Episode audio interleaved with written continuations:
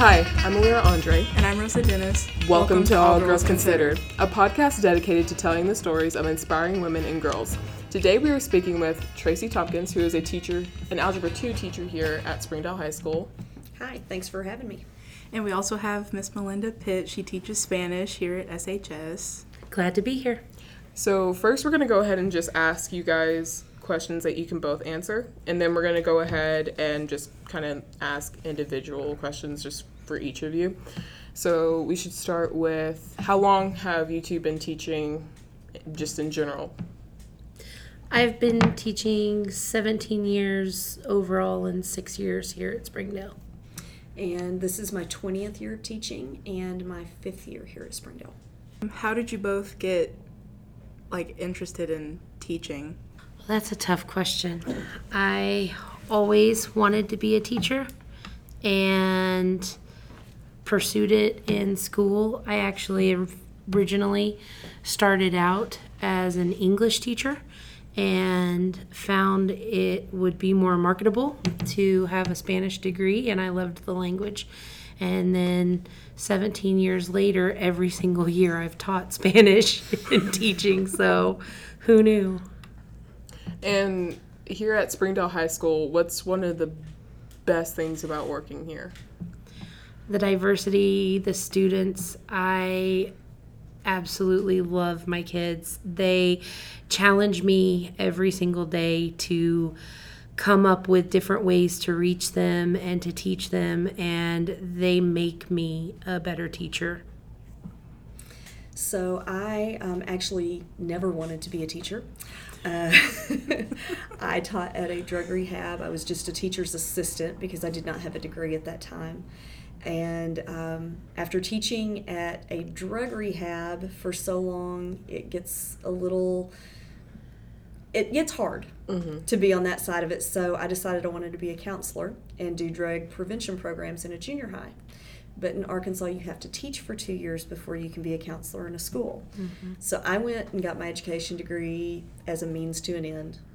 Picked math because I was good at it and I knew I could get a job in it. Stepped into the classroom and never looked back. I loved it. And so I've been doing it ever since by choice. I didn't know any of that. That's so interesting to me. Um, you teach Spanish, and you know that's one of the most common languages around here. Mm-hmm what at what point in your life did you become interested in the language? So I started school in California. I'm an Air Force brat, and we moved around all over, which was really cool growing up. But one of the things that it afforded me was that I started kindergarten and first grade in California, and it's mandatory there, or at least it was way back in the time that you uh, had to have Spanish in in school every single year, and so I started then and fell in love with it, and then didn't take it again until high school, and took four years of it and had a phenomenal uh, teacher for three of those four years. Um, not to say that my other teacher wasn't, because she was great too, but uh, having the same teacher for three years, I really, really got to know her, looked up to her, and uh, just fell in love with the language, with the people, and then decided to go ahead and pursue it in college. And um, like Tracy said, I just never looked back. And this is this this next question is for the both of you to answer. But we live, we go to school here in Springdale, Arkansas, which a lot of the population is Hispanic, Pacific Islander, and then you have just Caucasian people and African American people. How has this diversity opened up your eyes? So, growing up, I was always around diversity until my daddy retired. When my father retired, uh, we settled in southern middle Tennessee in a not so diverse area um, of, of the country. And it, it was something that I missed. I will say that teaching here, uh, as much as I had traveled, I had never really heard of the Marshall Islands and Marshall Islanders. So that was a whole new people group. It was a whole new um, way of of uh, culture and um, just everything that comes with our islander population. I will say that I relate really well to them because it's very similar to Hispanic populations in that they have their own time and late is on time, and I am definitely that person. So, yeah, but it's just the diversity is something that I think that here unlike a lot of the other places I've been, I graduated from Memphis State, University of Memphis now, and diversity there was a thing to be feared and hated and caused dissension versus coming to Springdale where it's something that we celebrate in our classes, we celebrate as a school population, and I really appreciate that. And Miss Tompkins, how has it um, opened up your eyes? Well, I got to live in the Philippines for two years. Um, even before that, though, I I've always enjoyed getting to know people that have had different experiences, whether that's culturally or otherwise. And um, I actually think my experience in the Philippines may have been one reason I got this job because in the interview, it was mentioned that our Marshallese might be late to class every once in a while because they were walking slowly in the hall and i mentioned oh well that's just island time Mm-hmm. because they have that in the philippines and and so it's actually I, i've enjoyed that particular culture because it takes me back to my experience in the philippines um, when we came back from the philippines though we went to texas and there was a um, outlet mall there. And I was walking through there one day, and it was just a very odd experience because I'm walking along, and all of a sudden I heard some people speaking in a different language. And what was odd was, as I heard that, it gave me this calming effect. And all of a sudden I realized I actually needed the diversity at that point to feel at home. And so coming here with the diversity we have at the school, I just feel at home. Why do you both think it's important for your subject to be taught? Like a lot of people with math, they don't think it's important. They don't think it's going to be used outside of school, which now that I've been in your class, I know that's not true. Um, Thank you. you're welcome. what about the subjects you teach do you think are the reasons they're worth being taught? Personally, the math, for me, I get it. There's a lot of the specific math things you're not going to use, but math is about learning how to think. It is that logical process and the problem solving. And the, the numbers and the letters are just a means to an end. That's how we're teaching it to you. So, to me, it's one of the most valuable. Um, not to mention the fact that you guys, as a generation, are dependent on technology. Well, guess what? The people smart enough to create that technology know their math. language is something that we use to communicate. We use it, I mean, we're using it right now. It's something that is so important. Without language, trying to get your point across is is nearly impossible. And with Spanish, uh, I actually have joked around that I teach more of the grammar than English teachers do because uh, I have the luxury of not having standardized testing and things like that based on my curriculum. So, for the most part, we do take the National Spanish exam. But I give them a way to decode and decipher things and it's very similar to math in that a lot of it is based on logic and puzzles and and putting puzzles together. And I actually do compare it to math quite frequently because you have the formulas in math where you plug in numbers and in language you have the formulas where you plug in words to give you the same type of outcome. Um, so you know i'm kind of partial to it. Not to mention the fact that uh, language and music uh, music is its own language math is its own language uh, all of that kind of ties into going back and making um, students stronger in their in their first language because I give them tools that they can use and apply to different languages as needed. And Miss Tompkins, you've been teaching for two decades. And Yeah. Thanks, and you've almost been teaching for two decades. Well then, How have you seen like just the role of teaching like such as technologies like socially acceptable things to teach change over the course of those years? well first off, I think that all of your teachers that are our age and up deserve a lot more respect because we made it through school without Google. yeah, yeah, yeah. we know how to work a book. Right? and a card catalog. you go. I have no idea what a card catalog is. Sorry. And there's the generation gap. um, when I first started teaching, cell phones were not a thing that students had. We never had to worry about them.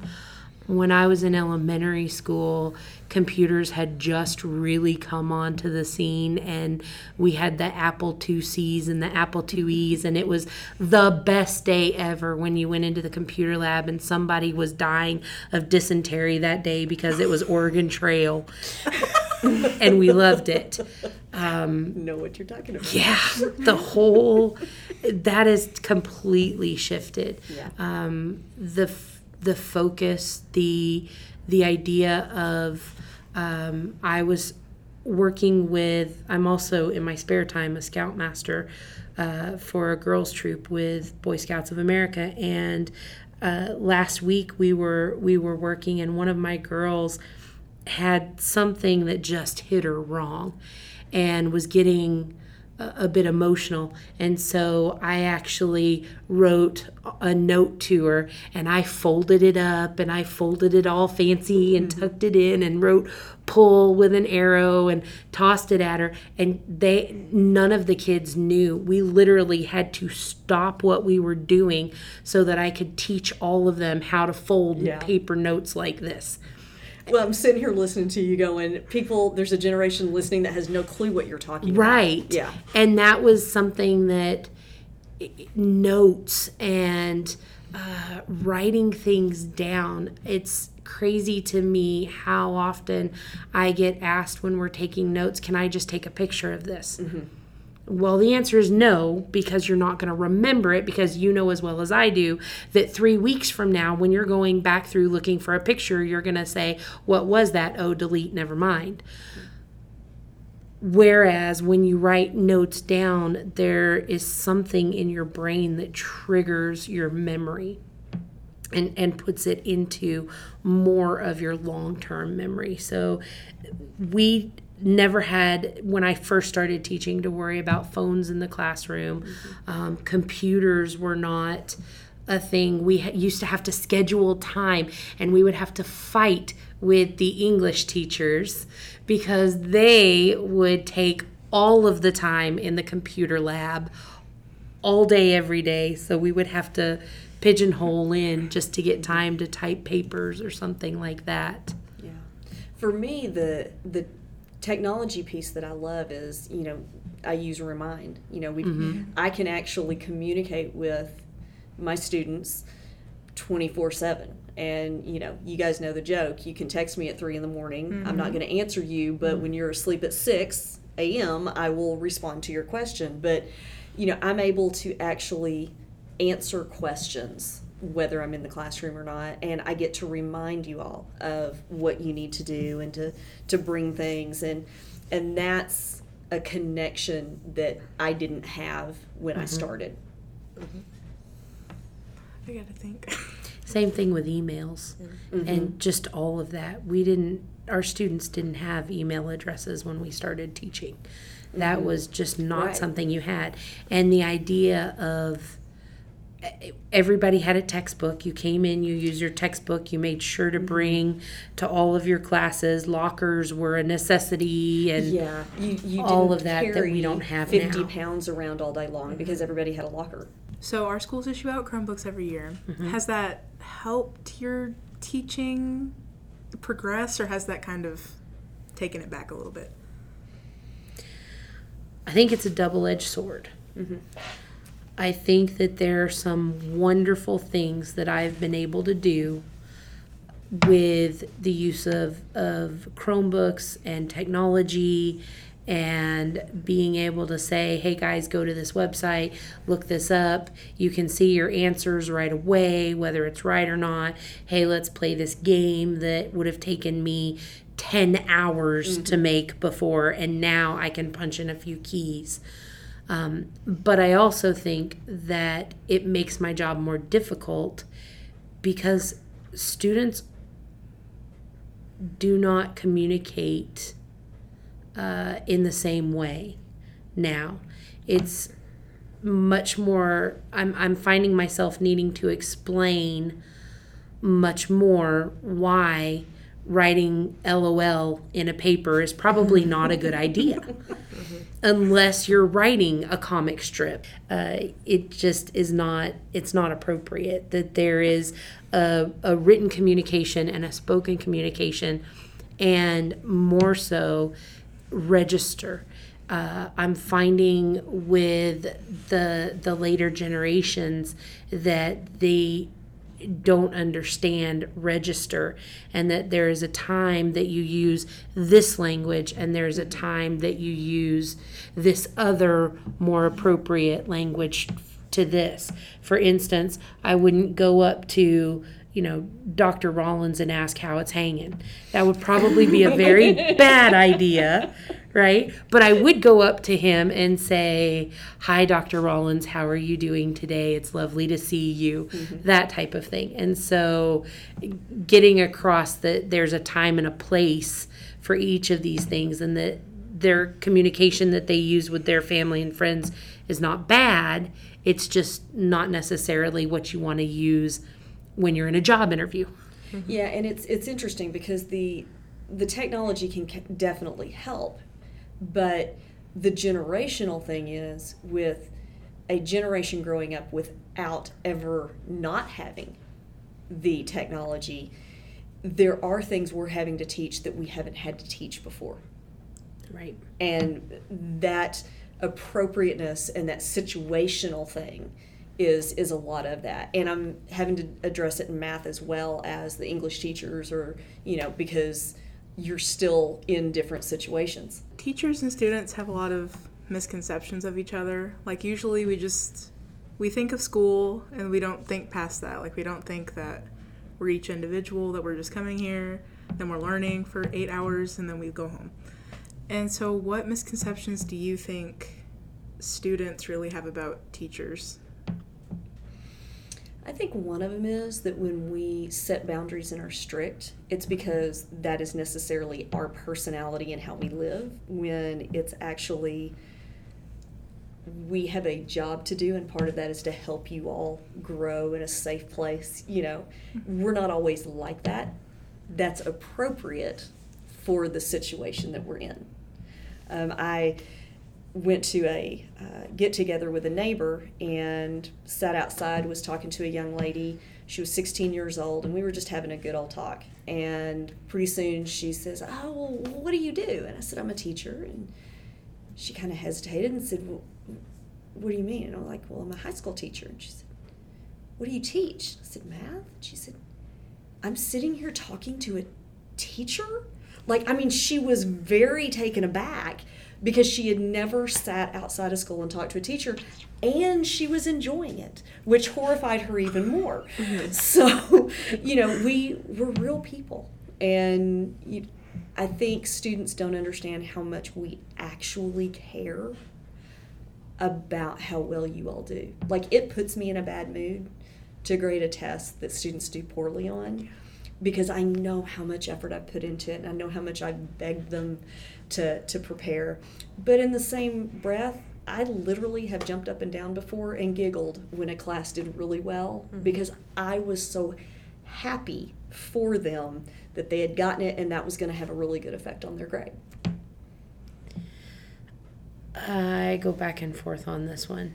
Um, I have children that are not much older than the two of you. Um, they are 19 and 21, and so uh, I actually found it much easier when my kids got a little bit older to to relate to my students. But a lot of a lot of it is because a lot of my students look at me as as a school mom. So i i want my students to know how much i care about them and that i'm not the only one that there are dozens and dozens of, of us in the building that are pulling for them and want the best for them. And it honestly breaks my heart when I see them making decisions that are theirs to make, but I see the consequences down the road. Um, one of my students that I just he was with me for two years in class. He was um, on my quiz bowl team, our quiz bowl team. Um, he made a decision that has cost him years and years and years and years of his life. And it breaks my heart because I wanted so much more for him. And yet, at the same time, we've got on Facebook right now because it's uh, Teacher Appreciation Week, and so we've got on on Facebook. There's a thing going around to have former students uh, tell us how they're doing, and I have cried with joy uh, to hear how my former students are doing and the the things that they're doing and the difference that they're making and just all of the amazing things. Um, I think that we say oftentimes that we want what's best for you and we want to celebrate your your um, good choices and your successes but i don't know that students actually believe that we really do want that that i give a kid detention because I want to change a behavior, not because I want to punish someone. I take zero joy mm-hmm. in it. And as a matter of fact, it's more work for me because I have to fill out a form. But it's because something needs to change and that's that's why we do it. It has nothing to do with with wanting to hurt someone or or being petty or personal. It has to do with the fact that we really do want to uh, to change these behaviors when it's a small thing rather than not changing them and letting it get to be something where you wake up and 30 years of your life are gone and you don't even realize it. And I remember um, specifically in elementary school, I can't remember what grade, but I remember just kind of like walking by a classroom and I hear these teachers kind of talking and complaining how like the school I attended, they didn't give the teachers a lot of resources to use with their students and um, and these teachers didn't get paid a lot either. So a lot of the times they would have to use their own money to provide stuff for the classroom. How do you think schools across the nation can help teachers better educate their students as far as providing materials? Well, they say that money doesn't solve problems, but I sure would like to try. Wouldn't be a bad thing to have a little more. Um,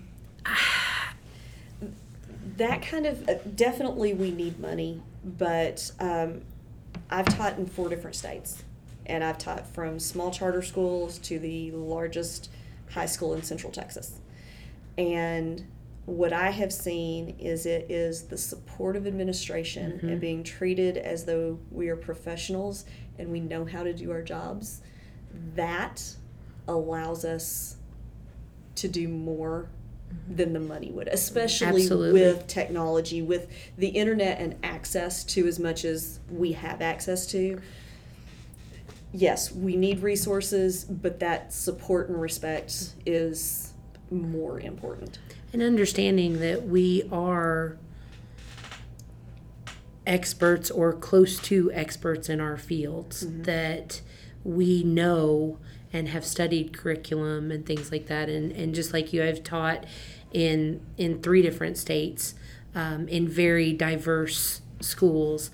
And I've had some administrators who were absolutely amazing, and I've had others that my stress level was through the roof all the time mm-hmm. because I was just terrified that I was going to say one thing that wasn't going to be what I needed to say wherever and and that I was going to get called into the principal's office so to speak. Yeah, and a lot of students, you know, we see you guys as like the ultimate boss because you're the boss of us, but we fail to remember that you guys are under the pressure of administration, and then those people are under the pressure of the superintendent, who's under the pressure of the state. Which is And the under school board and- federal and Everybody has a boss. yeah. Uh, maybe not Bill Gates, but everybody else has a boss. Yeah, So and and it's we've all got somebody that's depending on us and and looking uh, to to either help and support or to tear down. And Tracy's right, it makes a huge difference when you have support. And I feel like we really do have that here. That we, I, heaven knows how many times I have gone to Mr. Myers for things in the classroom or quiz bowl or whatever else and he's gotten to the point where he just looks at me and says okay what do you need now? What can i do for you? How can i make it happen? And he finds a way to do that miss fought same thing so. Um, why do you think there's such a like a rift between teachers and students? Because I've had the the privilege of having some very transparent teachers, so I mm-hmm. know that teachers are under a lot of stress from you know reading the curriculum and mm-hmm. finding new ways to teach their students. Why do you think like why do you think people think it's not appropriate to become closer with your teacher personally? I think a little bit of that, okay, not all of it, but I think a little bit of that is the present culture, okay? Um, personally, I'm a hugger, okay? I, I, that's my answer to somebody feeling bad is, is a hug. But we are in a culture right now where that is not necessarily appropriate for everyone. It, it can be taken the wrong way. And so that's really hard for me. Um, but, you know, we're in a generation where, in a culture where the impression that is given, or the, in, everybody questions intent, let me put it that way. And it's not necessarily the intent behind it, but the intent that's received. And so for me as a teacher, that's in the back of my mind often. Okay? Um, I try to be open and supportive within those boundaries that anybody else could look at and go, there's nothing wrong with that. Does that make sense? And I think some of it is gender roles play a huge part of it. I think that we have an advantage in that it's much less suspect for me to hug a student than it would be for one of the male teachers to hug a student. Right, wrong, or otherwise, that's reality, and that's the reality that we live in. today. But I also think that some of it is, I think some of it is the age. Um, it's y'all are at an age right now where you're not children and you're not adults. Mm-hmm. And you want to be treated all the time like adults, but sometimes you still want to act like kids. And give those kids consequences. Yes. Right. And that is something that I think hampers some of that relationship. I mm-hmm. had somebody very wise tell me that when working with teenagers, and this was in the very, very beginning of my career, but when working with teenagers, every day has to be just like you've never met them before. You've never uh, had anything bad happen. You've never had that uh, the bad things in a relationship happen. That it that it's all washed away. A lot of it is is hormones and the influx of hormones and just physiological things too. And some of it's just uh, old peer pressure. Well, and I think too, I know that in the last 10 years, I have had students that have experienced things that when I started teaching, I, I never would have believed could have happened. And as culture progresses, good and bad, um, you all as teenagers learn defense mechanisms. And sometimes those defense mechanisms are put up to us. We are adults, and sometimes that's where bad things have happened. And I try to be really careful when I know something's wrong. I try to be careful just to go, what's wrong? You know, I, I offer, you know, is everything okay? And if you a student wants to talk about it, I'm going to be there. But I've had students become very defensive by me asking what's wrong because it is none of my business. You know, and so that's you know we we kind of learn how to how to approach students based on how students have responded to things. Well, and there are things that students are dealing with that I don't remember ever having to mm-hmm. deal with, and even in the the first part of my teaching career, it wasn't until I came to Springdale that I openly knew that I had students that were homeless mm-hmm. or couch surfing, mm-hmm. or that I had students who had to worry every single day about their immigration status and worry about where food was coming from. That was not something that growing up I remember worrying about for a minute. Not not ever. And yet some of my students that is a daily concern for them. Um, the the other thing with that is the bullying. We had bullying when we were in school, but we didn't have cyberbullying. And and even in my first years of teaching, when you had bullying, you had the kid who would sneak around and do stuff behind the teacher's back and uh, had maybe the clan that was with them and doing, but you didn't have the anonymity mm-hmm. of the internet. And so the the stuff that that teenagers are dealing with now is honestly not the same stuff that my generation dealt with. That's not to say that it didn't exist, except cyberbullying, it really didn't exist. But it was Things exist in a different bullying way. was in a different form. You knew who was picking on you. You knew those types of things, and so I think that that's something that that teens are dealing with now. That as teachers, we're having to come up with means to approach and help students to um, to work with this that we were never trained for. Yeah, our jobs are continually developing into something new as new things come up. So thank you too for being here and taking the time out of your day to come speak with us. Absolutely. Um, Pleasure. we're going to end it off with this final question, and that is what advice would you guys give to girls listening to that pod- this podcast?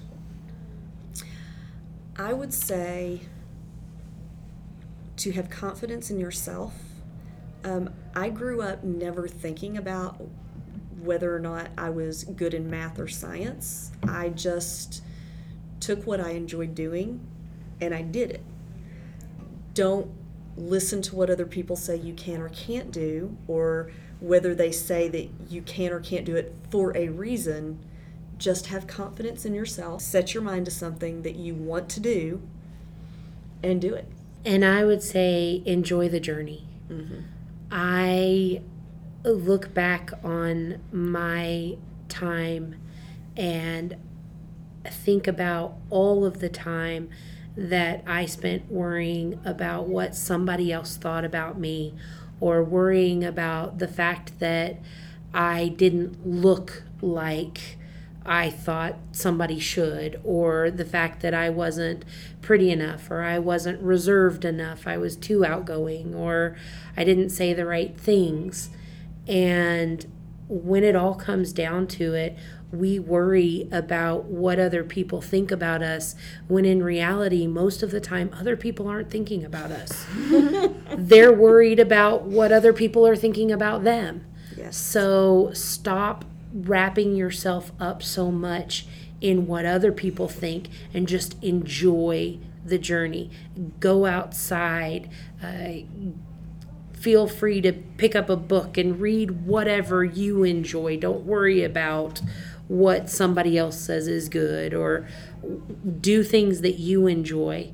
Don't worry about what other people are are going to think or say. Thank you so much Yeah, for being you. here. Thank you. It's our pleasure. Yeah. See you next time.